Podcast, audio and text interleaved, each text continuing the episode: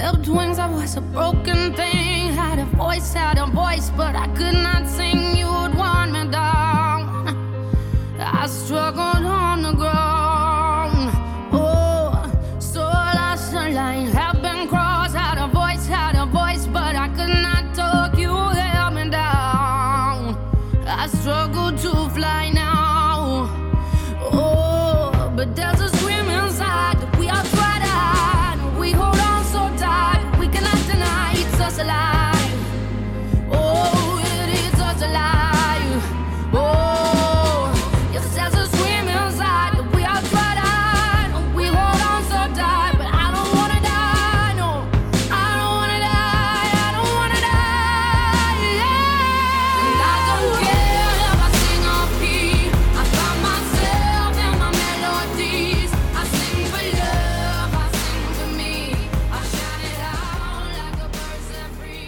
Morrow, wonderful people of the internet. Welcome to episode 77 of Stacey's Pop Culture Parlour. I am the titular Stacey, and joining me in the parlour. did you just giggle at titular? yeah. Yeah, I thought you might have. It's why I always say it. Joining me in the parlour and giggling like a schoolgirl in the background there is a parlour regular and friend of the show and friend of me. It's Nick Papakonstantinou. Hello. Hello. Hello. Did I say your name properly? Yeah, yeah. I mean, yes, it's fine. I think I don't know if I've mentioned it on the show before, but no two people in my family say it the same way. So it's sort of Oh, that makes me feel a little bit better then, I suppose. yeah. Sometimes it's Papa Papa Constantino, sometimes it's ooh, and we've all got funny accents. Like my sisters both talk common, I talk posh, so we all say it a bit differently. I talk Brummy, so I imagine Yeah. that's leaning more on the side of common. No, I don't think. I mean, I think that's what people think. I don't think that's true. I have heard you. You can talk posh when you want to. I I think it's just an accent, and it's fine. Yeah. How are you doing, Nick? I'm okay. Are we are we quite low energy? Does it feel quite low energy? Are we both quite tired? I feel like we're both quite tired. We are we are both quite t- well. I mean, I can't speak on your behalf, but considering you just said that, I'm going to assume you are also quite tired. I'm at that stage in uh, coffee consumption. I have to be careful. Every few months, I have to cut back drastically on coffee, and I think I'm on the verge of that. Where I had a coffee uh, just before we started recording, uh, just a, like just an instant coffee, nothing posh, and I'm at that that stage in my relationship with coffee where I'll have one and it'll just make me tired. It's just not working anymore. I'm literally literally just dr- taking in caffeine to sustain sustain myself at a basic level rather than getting any uh, bonus from it. But I did. We were talking a little bit before about uh, you had a sneeze, which was transformative. yeah. I mean, it's not the most transformative sneeze sneeze I've ever had because I, I did sneeze a tooth out once. My goodness, I did not know that. I mean, it was loose to begin with, and I was a child, but I thought it was possibly the funniest thing that had ever happened to anybody at the time. no, I did. I, I don't know what happened to me. Literally moments before we started talking to each other, I did a sneeze that has given me all of the head based aches and pains and snots. And I feel like I'm coming on with like a full blown, like heavy, cold, mild flu baby type thing. oh no. Yeah, it's not good. It's not good. I mean, I think I sound okay, which is good because I hate when I listen back to podcasts to edit them and I'm talking like this. it's just, it's. Ugh. I think you sound. I think you sound fine. Uh, I, I think um, I get quite often recently. I just feel a little bit sick out of nowhere, and um, I'm not. I'm not sure if it's something I should go to the doctor with, or if I don't know how I describe it because it's just like oh, I just feel a bit. Nah, nah. That's all, doc. Uh, yeah, I Yeah. tiredness. Like I um, I did a quiz earlier because I was bored on the bus, and it was Mhm. like apparently there's this psychologist in America that reckons that there are only four types of personalities, and they all correspond to a color. Okay. I came out I came out as orange and it was actually spookily accurate. But the very last thing it said under orange was uh, due to their anxieties, orange personality types are prone to uh, digestive issues. And I was like, ah, shit, man, this thing's got me down. because you would not believe the number of times at work that people have been like, "Where's Stacey got? Oh, she having a bit of a tum trouble again." I think. I I'm mean, sorry. I quite. I no. I quite often. I quite often have that. So I, I don't really. I don't really want to go to a doctor. A doctor with anything um, that isn't concrete because I went to a doctor a couple of years ago with just just feeling a little bit breathy and thought I was having anxiety attacks, and they diagnosed me with asthma, which apparently I've got now in my uh, like uh, my early forties at that point. Uh, but then the, the next time I went to the doctor, I said I think I'm autistic, and I went through this like several month thing of getting tested and stuff, and it turns out I'm not autistic. So I know you've heard this before, Stacey, but like but that was uh-huh. that was my last experience of going to a doctor.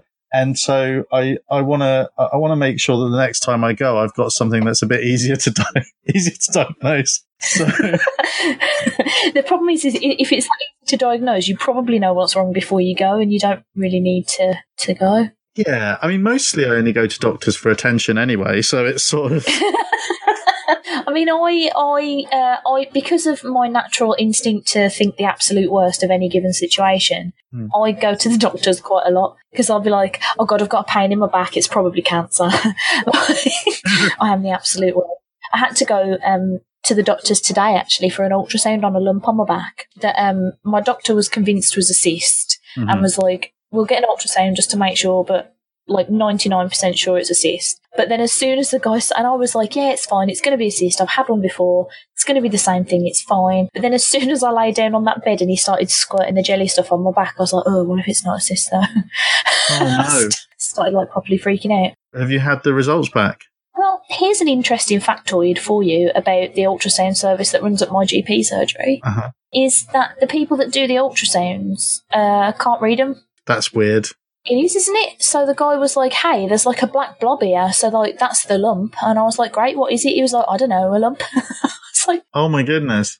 Yeah. He was. I was like, "What do you mean you don't know? It's just a lump." And he was like, "Well, it doesn't look sinister if that's what you're thinking." And I was like, "Well, if it's just a black," because he was showing it me on the screen, and he was like, "You see that white squiggly line? That's your skin, and that's what it's supposed to look like." And then you see this little black blobby there that's not the same as the rest. I was like, "Yeah." He was like, "That's your lump," and I was like, "Okay, what would it look like if it was sinister?" And he was like, "Well, you know, like a black blob blobby." I was like- I was like, "What are you doing?" But he's he said because of how uh, close to the skin it is, right. it is most likely a cyst. Because if it was a sinister lump, it'd be coming from something within, probably. Oh, so this all sounds very like.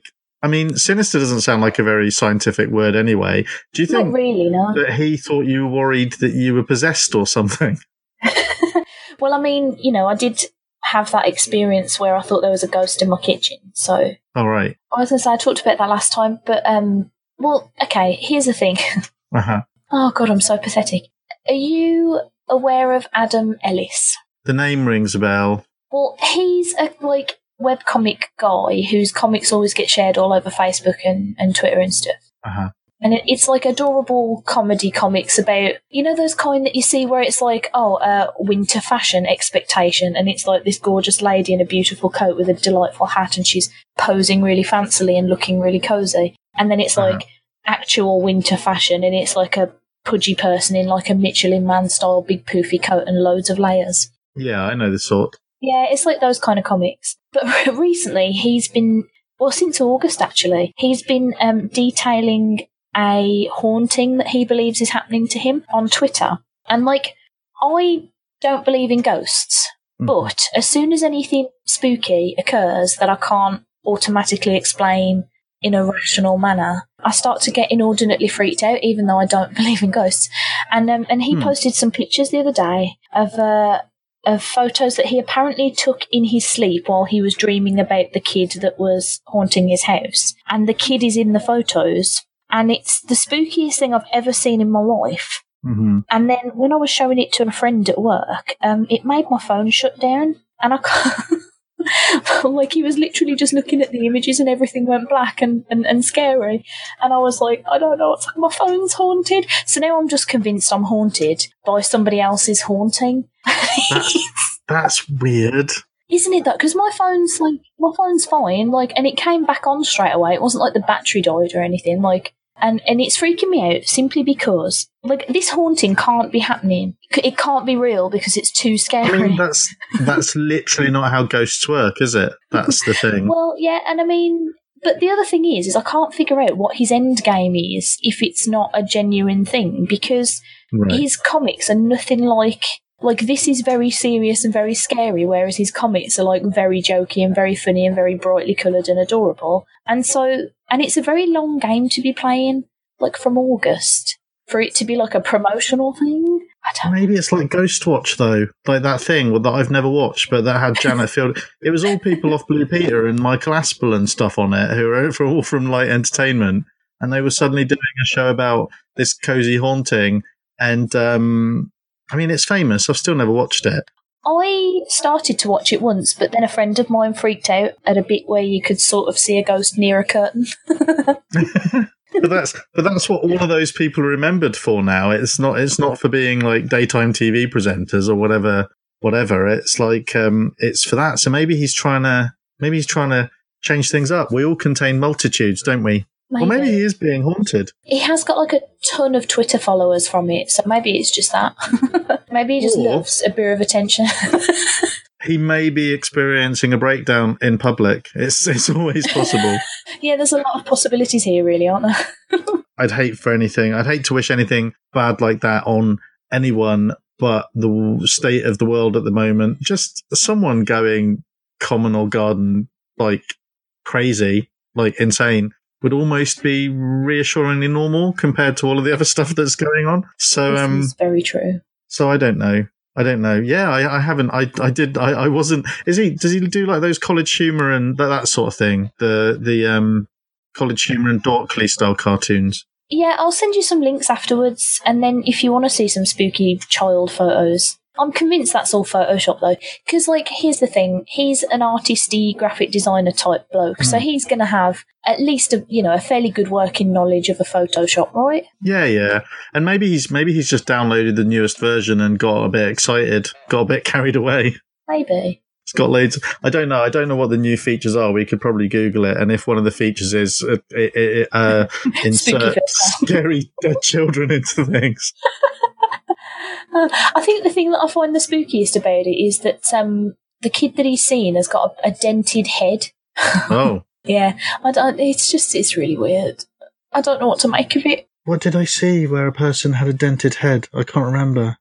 No, that's not useful. That's one of those images that now I've got in my head, and I, I can't think where where I got it from. There was definitely something with a person. It was like, um, I mean, and you're getting you're getting to be older, but I'm where, where I'm where I'm proper old now. There's still loads of stuff that like there are certain special effects from down through time where you look at them and they've like especially practical effects where you look at them and they've aged really well like the edit in scanners where the man's head blows up which you even if you haven't seen the film you've probably seen the the footage mm-hmm. in loads of places the cut is so good that it's still really you know how they did it obviously but it's still quite convincingly done it's quite good but i'm quite often you know now that we're at a point where they can pretty much literally show anything in a film or on a TV program, and it's really just limited to the amount of money they could spend on like post production uh, to make it all look seamless, or like the imagination or skill of the people doing it.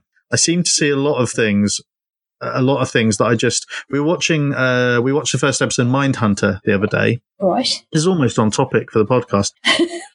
and um, I don't know if you've seen it, but it's a Netflix show, and um, it's I think David Fincher's maybe made the whole thing, but it's basically about the birth of the I think of the criminal like the FBI's profiling uh, program. Mhm. So it's set in the late seventies, but it starts with this hostage situation that that takes a turn very very quickly, and it's like also I'm I'm of a particular temperament where I literally think in terms of whether something was a good uh, head exploding effect. That's like, and in and in Mindhunter, there's a moment where I'm watching it thinking, well, I mean, I'm sure that's just a cut. That's just a really good edit, but it's I've never seen anything quite like it. It really was impressive, and it's um. I seem to have moments because what I was getting about the age is I still remember when like we had to be convinced by stop motion effects in old Sinbad movies because that was literally all there all there was. Yeah. So now that we live in a world where they can literally put anything they imagine on screen, I'm still just in, when people are complaining about films because oh the plot just didn't work properly or something like that. I still spend a lot of time going, but we're literally watching X fly through Z and end up back at A while simultaneously looping through 72 different realities. And this is impressive stuff. Just be grateful for what we're watching. It's amazing. I haven't seen Speed Racer yet, but that's supposedly one of the films that people think uh, is really, really uh, shit. And every time I've seen a trailer of it, the reason I haven't ended up watching it is because I'm like, it just looks too amazing. I don't think I could watch it. It's like. Refresh my memory on what Speed Racer is because I feel like I've seen it and I quite liked it. It was a it was um the Wachowskis made it, mm-hmm. and it's uh, a um a movie version of a really famous anime about uh just pe- like people racing. It's all like John Goodman's in it, I think. Yep, I've seen it. It's really good. yeah, you see, that's what I mean. And like, um, Valer- I haven't watched Valerian yet either, but that's another one where I see the mm. trailers and I'm like, well, even if the acting is completely shit and the story's a bit rubbish, I'm. How can we be jaded about the stuff that we're getting to see on screen now? It's bizarre. Yeah, that's pretty much know. how I felt when I went to see Avatar. Because, like, I came out of it with my mum and she was like, that was all right, wasn't it? And I was like, well, like, you know, not really, but God, it was pretty though. yeah. like most most of the film was pretty shit, but it was beautiful. Yeah. Like we exist in a world where in a in an environment where we can watch uh, Gollum or Dobby or or even Jar Jar Binks. We can watch Jar Jar Binks, and the thing we don't like about him is how annoying he is. Not that he's blatantly not real. He's just he's it's convincing enough now that they can make an annoying character out of CGI. That's impressive. And that was like 15 years ago. They can make them so annoying now. It's amazing. I always feel um, intrigued by how actors get through any sort of scene with characters that aren't there. Because I can't imagine being able to act properly against like a tennis ball on a stick. like, just seems, how do you even do an acting properly? It's the magic of acting. It's that that's why it's called acting. It's you see, this is the thing. It's like someone who someone who um like I'm trying to I'm trying to think of an example. Jason Lee will never get enough credit for starring opposite three CGI chipmunks, even though he's literally starring against three CGI chipmunks who didn't really exist. Whereas Kevin Spacey, who gets like loads and loads of plaudits for playing convincing assholes who are a bit creepy and sleazy, apparently wasn't really doing anything. He was just turning up and being him. So Jason Lee is clearly the better actor. Uh, and like, so are all those guys who starred opposite CGI, uh, not CGI, stop motion skeletons in Jason and the Argonauts and stuff like that. Mm. It's a skill. If anyone could do it, everyone would be doing it, wouldn't they? That is very true. That's what I reckon. I can't really understand how you managed to make yourself sound all posh for a radio play type thing. I think that's really impressive. I couldn't do that. Well, I mean, I, am not very good at it. Like the uh, one of the one of the things that I noticed when I was trying to do Reagan and Starburst was that I can't keep an accent up for very long. mm-hmm. so every now and again, I'll fall completely out of it and be like, "Oh, get, give me a sec." There's also, and I I don't know if it made the bloopers or not, but there's also there was also a small problem in that like you had to be really close to the mic for everything to like you know work. Mm-hmm. But then my boobs kept knocking the mic stand and causing clinky noises, and I was like, I don't like, I can't help, like, my, you know, these are my boobs. I don't really have that problem uh, now that I've stopped podcasting naked. Um, the I uh, I have a similar problem though because obviously I read stories to I read stories to my sons quite a lot at bedtime, and I'm very aware that I'm not consistent, even during one telling. I'm not consistent with the voices. so I can do it when it's something like Bing or or something that's that's characters off the telly. I know what they're supposed to sound like in my head, so I'm I'm all right. I, I'm quite. I don't sound like them, but I consistently know how I would do their voice, sort of thing. But when it's like a Dr. Seuss book or something like that, I'm aware that my I'm pinging around all over the place and I'm not being consistent at all with the voices. See, this is why I have such admiration for voice actors because, like, you know, there are some voice actors out there who've got like upwards of 500 characters under their belt, and somebody will be like, Oh, can you do that song that you did from that show from like 30 years ago? And they'll just like slide right into it. And I'm like, How, how are you even, how are you even doing that? It's amazing. It's amazing, isn't it? It, it is. I, I, do. I do find that really. I find that really, really strange. And even the guys who do uh, re- not repetitive characters. That's not right. But recurring characters on things like Comedy Bang Bang. Mm. Um, I know we. I think we talked about Comedy Bang Bang on, on your show before, actually. But um, but but those guys who do recurring characters on shows like that, I, I think it's amazing. I know that normally they find a way into it. They've got a particular phrase that manages to, or something that that helps them find a way into doing most voices the same way people do with impressions. But it's I just my brain just doesn't work like that, and I can't do voices either. That's um, you know, James does voices. I can't do them. I have like three voices. There's like my natural voice, my Mhm. fancy voice, and my impression of um, what's her face from Teen Girl Squad. Did you ever watch uh, Teen Girl Squad on the old internet? I don't think I did. Teen Girl Squad. Yeah, so basically what it is is there was um a what's it called flash animation website called Homestar Runner that had a character called Strong Bad and he was like a, a sort of he looked like a sort of Nacho Libre style wrestler with boxing gloves and he used to do weird shit. I remember him. Okay, one of the things that he did was he created his own like animation within that animation, uh, which was Mhm. a TV show that he made called Teen Girl Squad, and it had um, it had cheerleader, what's her face. I can't remember what the other one was called, and then there was the ugly one, and it always used to crack me up because they're all stick figures, but the ugly one genuinely looks like me. Um, Oh, but there's a character in it called What's Her Face who talks like this. Yes, this is What's Her Face. And that's about as close as like, it's like clearly strong bad doing a girl's voice. Uh, and it's like, it's like, it's the only voice I can do. There's not my own voice. I have uh like I mean I do I I do odd voices for the monsters and stuff like that in my in my uh, kids books and I'm pretty sure that if I record it if I heard them back they just sound like me like just slightly deeper. But I've got I- I've got quite a well spoken voice for when I'm talking on the phone and I've got my normal voice which I think is this one which is just a little bit sort of I start dropping hard consonants a little bit left and right but it's still it's just a bit easier than my posh voice. And then I have my voice for when I'm talking to, and like at the moment where I work, I'm dealing with students more than I used to. And quite a lot of them are big, burly lads who are doing sports, co- like sports, uh, fitness courses or whatever. And uh, so whenever I'm around blokes, whenever I'm around lads or whatever, my voice kind of goes like this, and it happens really, really quickly. I just, I just don't talk like me at all. It's really, really strange, and it happens at the drop of the hat. I don't even they don't even need to talk. I just need to look at them and think, oh, I've got to be a bloke now. I can talk like this. It's all right. No worries, mate. It's fine. And I just don't know. I don't know who I even am in those moments.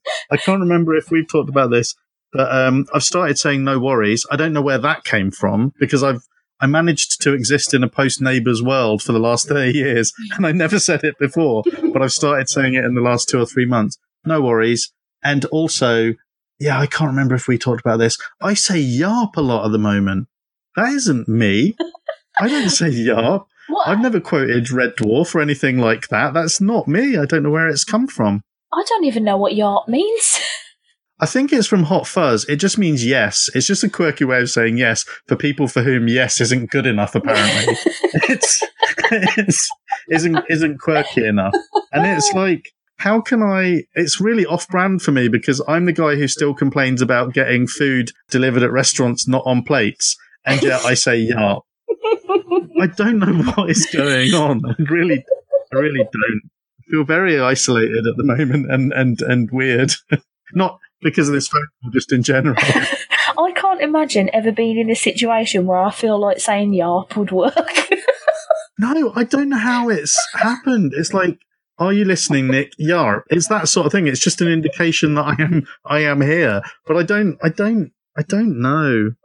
I keep looking at my notes, and the first thing, uh, the first thing that it says is transformative poo, which I really thought you talking about your sneeze would lead into, but I feel like the moment's passed a little. I mean, you can talk about your transformative poo if you like. I'm not going to stop you.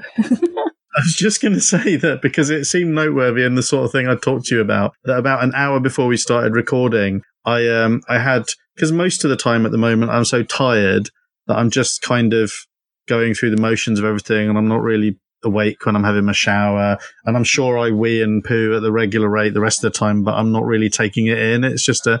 And earlier on, I uh, earlier on today, I think maybe I needed the toilet while I was on the bus, but I managed to like in, in not to get too stressful. So I got in through the door and I went and had a poo, and it was one of those poos that is so substantial that you just feel a bit like empty and medit- like you've been meditating or something, like you've completely cleared. Mm-hmm. And so I felt a bit lighter, but also a bit sick. That's why you made me think of it when you said the thing about um, sneezing. I felt feel a little bit. I felt a little bit wobbly afterwards, but in a kind of a good way. Do you, do you know what I mean when I say that? I, I think I do. So kind of like when you feel like so sort of uh, what's the word I'm looking for? Like cleansed. That it's Yeah. actually leaving you feeling a bit discombobulated because it's not your usual state of being. Well, yeah, and it's easier than it quite often is these days because I'm 45 and I have a crappy diet. 44, sorry, and I have an awful diet and I don't look after myself. Yeah, basically, yeah, it's it was sort of I felt very like like everything whooshed through me like I was uh, for a moment I was both at one and completely outside of the universe. That's what it felt like. well, I'm glad you had a, a good time of it. I, uh, as mentioned earlier, I have been having uh, many a tummy trouble of late. Yeah. And so uh, I quite often have poos that feel amazing just because they're regular old poos. Yeah, well, I think maybe that's it. Maybe just I've because I have similar. I sort of have similar issues. I think, but like, um, so I don't know what it is about podcasters. is it that anxious, anxious people who have issues with their bodies or whatever end up doing? I don't know really, but um, yeah, I think maybe that's it. Just it's quite difficult and fidgety and whatever the rest of the time. And this was just easy. I don't know. Should should we be talking about other stuff? This is a pop culture. I was going to say it's not a poo culture podcast. Ha um, puns. Have you got any notes about things that are actually relating to uh, pop culture type business? Yeah, so I just dropped my pen. So th- there was uh I don't know I don't know which episode it was we talked about this but you know how bad I am at sm- like how bad I am at talking, like at conversation. So I I note things like hello, how are you doing and all of that stuff because I can't rely on myself to say it. And I was expecting you to ask me how I was and I wrote uh, I'm in that weird state of uh, of geekdom or whatever where I didn't love Stranger Things as much as I should have, and I don't think I'll hate Justice League as much as I'm going to be meant to. because those things, those things are both true. But um, did you watch Stranger Things? I did. I did. I actually finished it uh, Sunday. Did you like it? I liked it a lot. I think I enjoyed it more than the first series. And I Mhm. enjoyed the first series a lot because I think it felt more like its own thing rather than like a bunch of nostalgic referencey times, if that makes any sort of sense. It kind of does. I think um, I think I enjoyed the second series more. Mhm. But for me, it was it might even have been it might even have been roughly the same thing we we were both feeling.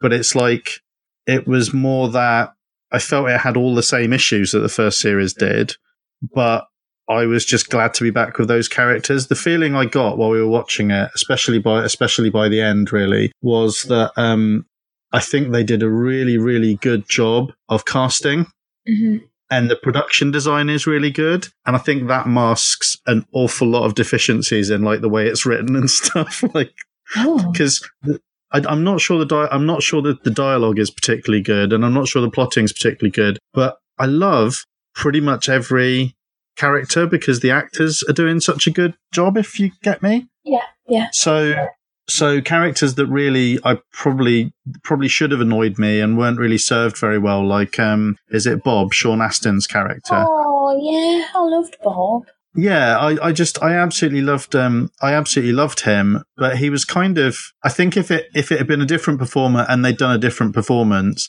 that character would have been like, well, what was I mean, really, what was the point of him? Though he was kind of a fifth fifth wheel, but he wasn't a fifth wheel because the performer did such a good job. And like characters like Max, I really liked Max, but it felt like they introduced her to try and do something that they never really did with her. So she just ended up kind of I don't know. I I don't know. Like, um, I think we really, my wife and I really, really wanted to see Dustin and that back because we we loved them so much in the first series. But actually, I don't, I don't really know what the show is about. If that makes sense. Yeah, I can, no, I can see where you're coming from. I, uh, I'm, I'm wondering how much to spoil this. I'm going to spoil it, guys. I'm sorry. Okay. The ending of series two kind of uh, made me feel like the rest of the series was more of a sort of almost a trailer for series three. In that Mm. you feel like series two is going to be all about that monster with the big old legs that looks like a weird sort of tree spider giant shadow thing. And hmm. then actually the series isn't really anything about that at all, is it? No, well, but then that's the thing. It's unclear. So there's a lot of really cool setup for what's going on with Eleven. You find out she's in a cabin, but then that relationship, like the resolution of the relationship between her and the the sheriff, really happens without them being in a room with each other. Like Mm. they go off and learn other things and then come back together. And yeah, I mean, and and it it feels like there's going to be a love triangle between Dustin and Max and um Lucas. the other lad. But in the end, Dustin goes off and does his own shit. And then they try and pull back the love triangle a little bit later on. But really, it's like, well, but you've been off with the Demogorgons for all that. Like, it's, yeah. you're off with Steve. You clearly weren't that bothered, sort of thing. There were, there were lots of, I I felt like, if I talk about it, there were loads of moments in it that I really, really like. But they're kind of just hanging in space. Like um, in the final episode, there's a lovely moment where the is it Will's? No, it's not Will's sister. You know, the the grown up girl, the older teenage girl whose name I forget, Nancy. who's in her own love triangle. Yeah. There's a bit where there's a bit where she goes and she has a moment with Dustin, and it's really, really. Am I getting Dustin's name right? Yeah, it is. Dustin, isn't it? yeah. Where she has a moment with him, and it's a really, really cute moment, and it's a really nice thing, and everything. And it's like, there was literally no indication that those two characters even noticed each other the rest of the series at at all. Where did that come from? Like, it's there's there's loads of odd little bits like that. I don't know, but I love that cast. Steve was amazing. I love Steve. I don't know where that came from. Steve and his hair, cool, blimey. The thing is, a lot of people were going on about how Steve in series one was like a dickhead, and they're like, oh, yeah, nobody likes Steve, but now he's amazing. I was like, he wasn't that much of a dickhead when you think that his main beef was that there was a dude who does actually look like a creep following his girlfriend around and taking photos of her. like, Yeah. like, that's a legitimate thing to be upset about, I think. Well, yeah, and I, but I think that's the thing. He's it's like because I think I think people pick up on the really like the the clear references to to 1980s 1980s films and well mainly films, not the TV. They, they pick up on the really like clear references to it. But I- I think the thing that I really really registered in the second series, and it's made me think that there was probably loads more of it in the first series, and Steve was probably probably one of those things where the Duffer Brothers know what that character's supposed to look like or supposed to behave like because they've seen lots of films and programs with the jock, the jock boyfriend in them, but then they never quite deliver it that way because, and maybe, maybe they're deliberately subverting those archetypes, but I'm not sure that's necessarily what's going on. I just think that all of the characters are quite nice and there's not as much conflict between them as maybe they, they set up in the first place. Do you see what I mean? It's, Yeah, yeah. it's uh, the thing that really struck me, and maybe I put too much importance on it, but it's because it really bugged me. Is um, and it is they are quite short seasons, so everything that's in them, you like kind of does you do pick up on it more than you would across a twenty-two episode series. There's a bit where Max has just recently met the boys, and they grudgingly seem to like each other, and then her brother picks her up, or her stepbrother picks her up, and they see them in the car on the way home. Uh, the you know the the brother sees they're in the car on the way home and they see the boys on the bikes. Yeah. So he speeds up and goes to run them over. And she sort of swerves, and, and there's this clear thing where, on the one hand, she doesn't want to see, she doesn't want him to hurt these boys, but on the other hand, it's like you, you really feel that, like, well, she also, she's just trying, she's only just started making friends, and now this guy's gonna, like, this this guy's gonna ruin that for her because he's gonna try and run it literally none of the guys ever mention that. They clearly recognize the car, but that scene is never mentioned again at any point. It's really, really weird. I had a problem with that with the brother character, if I'm honest, though, because I, you know, I said to Rich, I understand that they were obviously going for, you know, he was supposed to be a dickhead and you were supposed to hate him. Yeah. But like, there was a moment where it seemed like they were trying to make you sympathise with him for a bit because his dad, like, smacks him around a bit and tells him to like fucking, you know, chill yeah, out he's and go abusive because he's the son of an abuser. Yeah. yeah, Yeah. but then but then later, like like his abuse is so entirely disproportionate. Like I'm not saying the dad should slap him around because he let his sister like climb out of a window. That's Mhm. not at all acceptable. But like being cross that a girl has gone missing and the brother doesn't care is an entirely different thing to ploughing down four kids on a bike just cause. Yeah. Like, and and and the brother goes on to do even more like horrendous shite for basically no reason. And I just Hmm. like he was almost like a caricature, and he stuck out like a bit of a sore thumb to me. I didn't. I didn't like his character, but not for the reasons they wanted me to dislike his character, if that makes sense. Yeah. I think um I think that's the thing. I think for me the, just it's just it's just the way my brain works when I'm uh when I'm watching things like this like because of the glitches in the show around them make me start noticing that the rest of the show's a bit like that as well. There are there are lots of those little things where they wanted to have this character but they don't really know that they they have that character in it because they remember Kiefer Sutherland in um Stand by Me and Lost Boys or whatever but they don't really know why that character is the way he is. Like, uh, and he's clearly racist, but they Mhm. never actually have him be explicitly racist. It's really weird. Like, he's he's clearly that's clearly why he specifically doesn't want Max hanging out with. Again, I've forgotten his name. That's awful. Lucas. Lucas.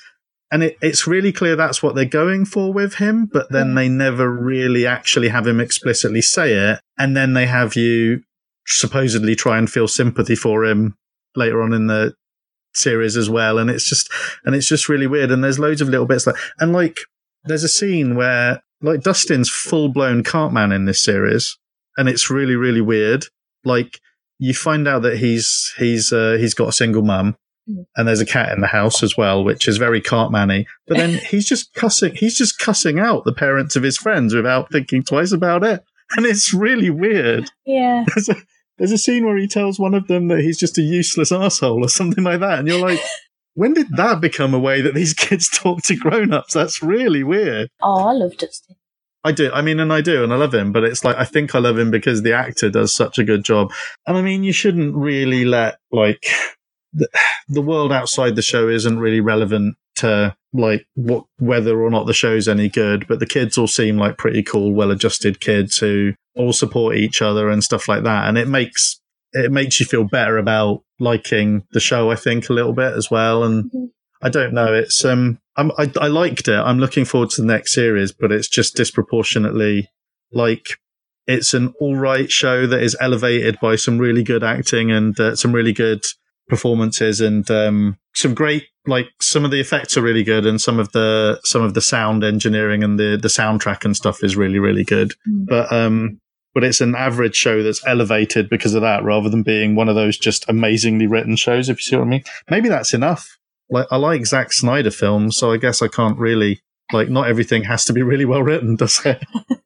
Yeah, I mean, I, yeah, I can forgive badly written things if everything else about them is good. It's where, yeah, it's when you get into the territory where you know other bits of the production are dropping the ball, and you're like, nah, this Mm. is just terrible.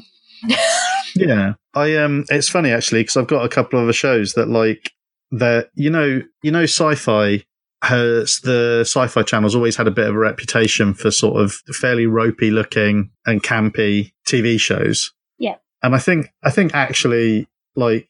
I think that's still the case. I think there is still this slightly schlocky nature to a lot of the stuff uh, that they have on. But I've been watching. Um, I've been. I just finished the second season of a show called Win- Wynonna Earp, Right.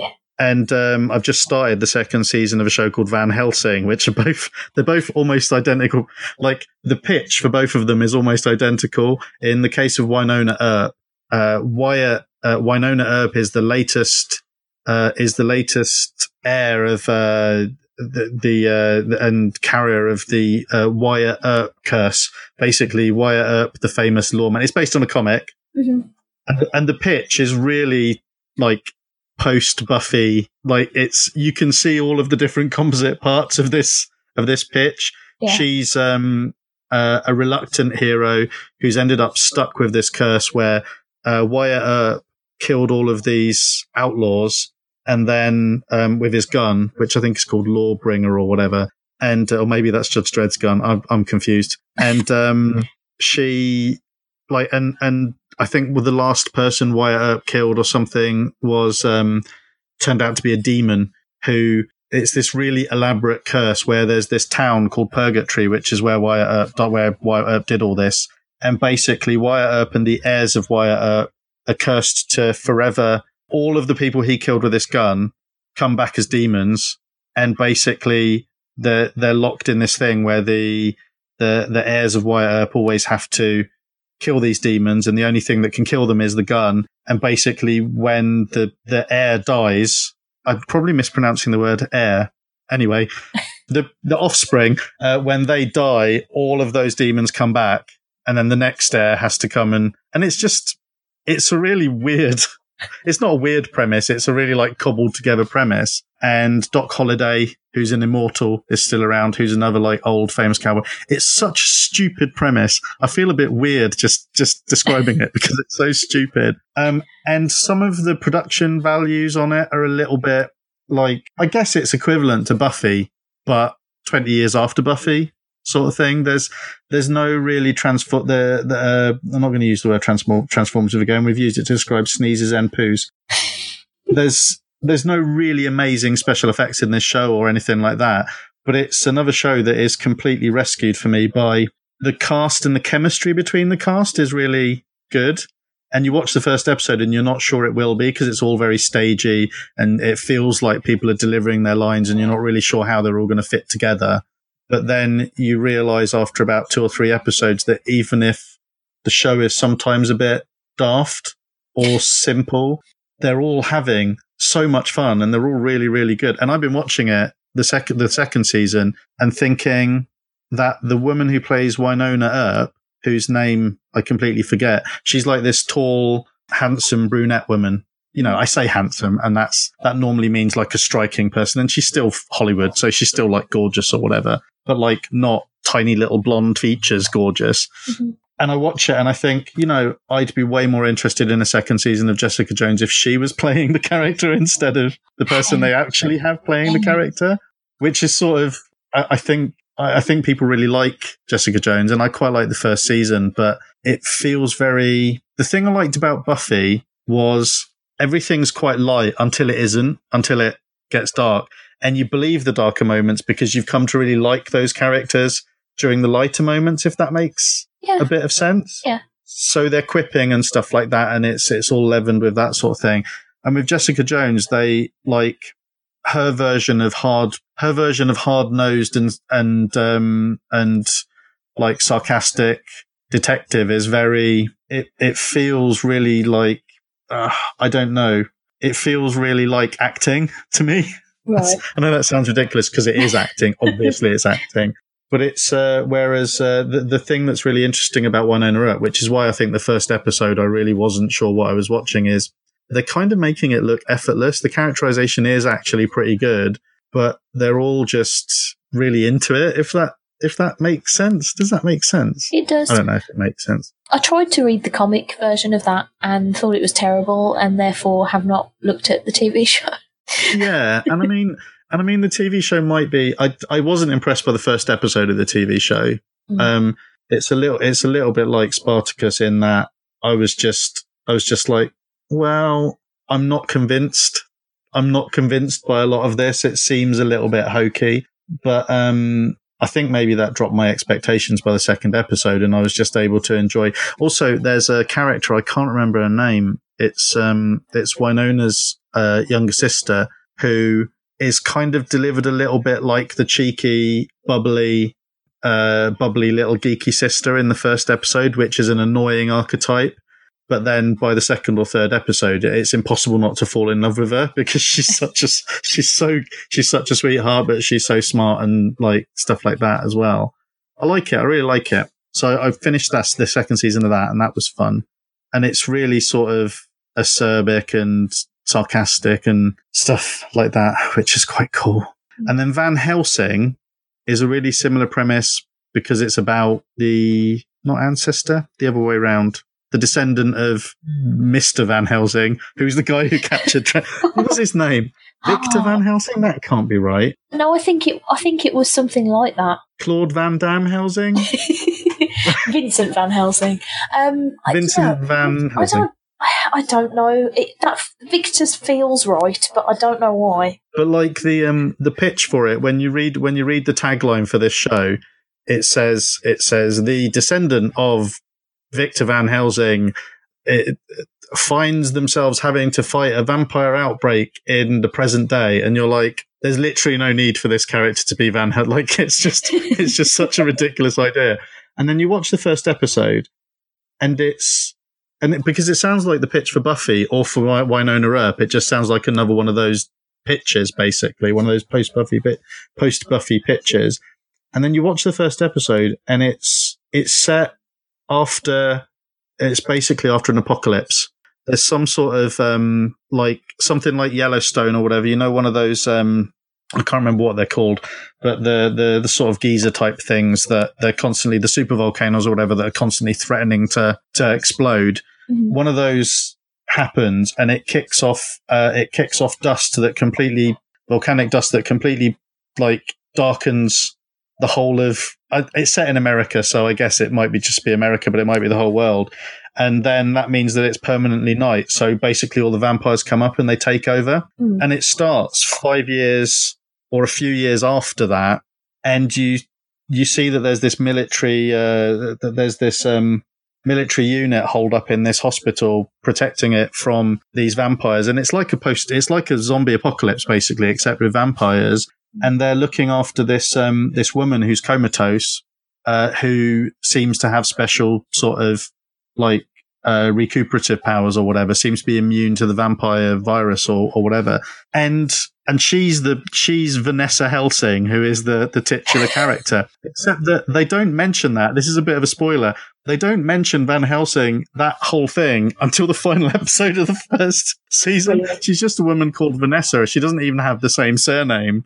She just wants to get her. She just wants to get her kid. But the the way the whole production works and the way the whole thing's framed, I mean, it's completely different from Wynonna Earp in that it's it's really serious. It's it's really played straight, and it's all about this small group of people trying to stay alive while there's this vampire shit going on outside. This like zombie apocalypse style stuff going on outside. And the first four or five episodes are all about this disparate group of. It's basically Walking Dead stuff. It's this disparate group of survivors um, who don't trust each other, stuck in this place. Some of them want to go out to, um, some of them want to go out to try and find help outside the city somewhere. Some of them want to push the army guy out because like they don't trust him and all of that sort of stuff. And the first series was really weird because you're thinking, well, it's such a stupid premise, but it's, it's basically at least as good as The Walking Dead is at this point. Basically, That's- which I know I mean, isn't much of a thing to say. I was going to say that's not that's not a rousing endorsement of a show. It because I've given up on The Walking Dead. so Yeah, yeah, us too. um, it's not, it's not but I mean, but I mean, I was surprised, and I think maybe it's because they're sci-fi shows, and my expectations were really low. But I was surprised by both of those shows because they're such similar premises on paper, but they're such completely different shows, and they both look slightly different from everything else that's on telly. Because I mean, I, I watch all of the CW shows, and well, I don't watch all of them. I watch The Flash and Legends of Tomorrow, and and it's fun. But all of those shows are the same show, basically. They all look roughly the same. They all feel roughly the same, and um, and both Van, uh, Van Vanessa Helsing, Van Helsing, and Wynonna Earp are completely. They've got their flaws, but they're at least a bit different. It's quite fun to watch them Yeah. because you really don't know what's going to happen at any point.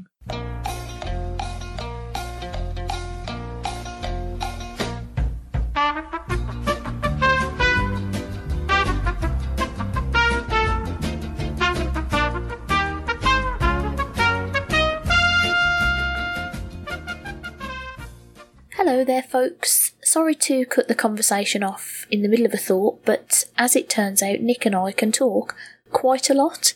And due to that and the fact that I'm having some problems with editing, I've decided to split this episode into two. So the next one should be out within about a week or so. But in the meantime, if you want to follow Nick or myself uh, on Twitter, it's uh, Nixsight for Nick, N I X S I G H T, and Stacey's Parlour for me, S T A C E Y S P A R L O U R. Had a proper brain fart about how to spell that then, which is why it came out real funny. You can also join the Stacey's Pop Culture Parlour Facebook group to come talk nonsense about pop culture with us, or follow me at StaceBobT on Instagram for photos of nerdy things and my dinners and my stupid face. I think that's about it. If you want to leave a review on iTunes or Podchaser or any other place that you can find that you can leave reviews, that would be lovely. But otherwise, I will see you soon. Toodaloo!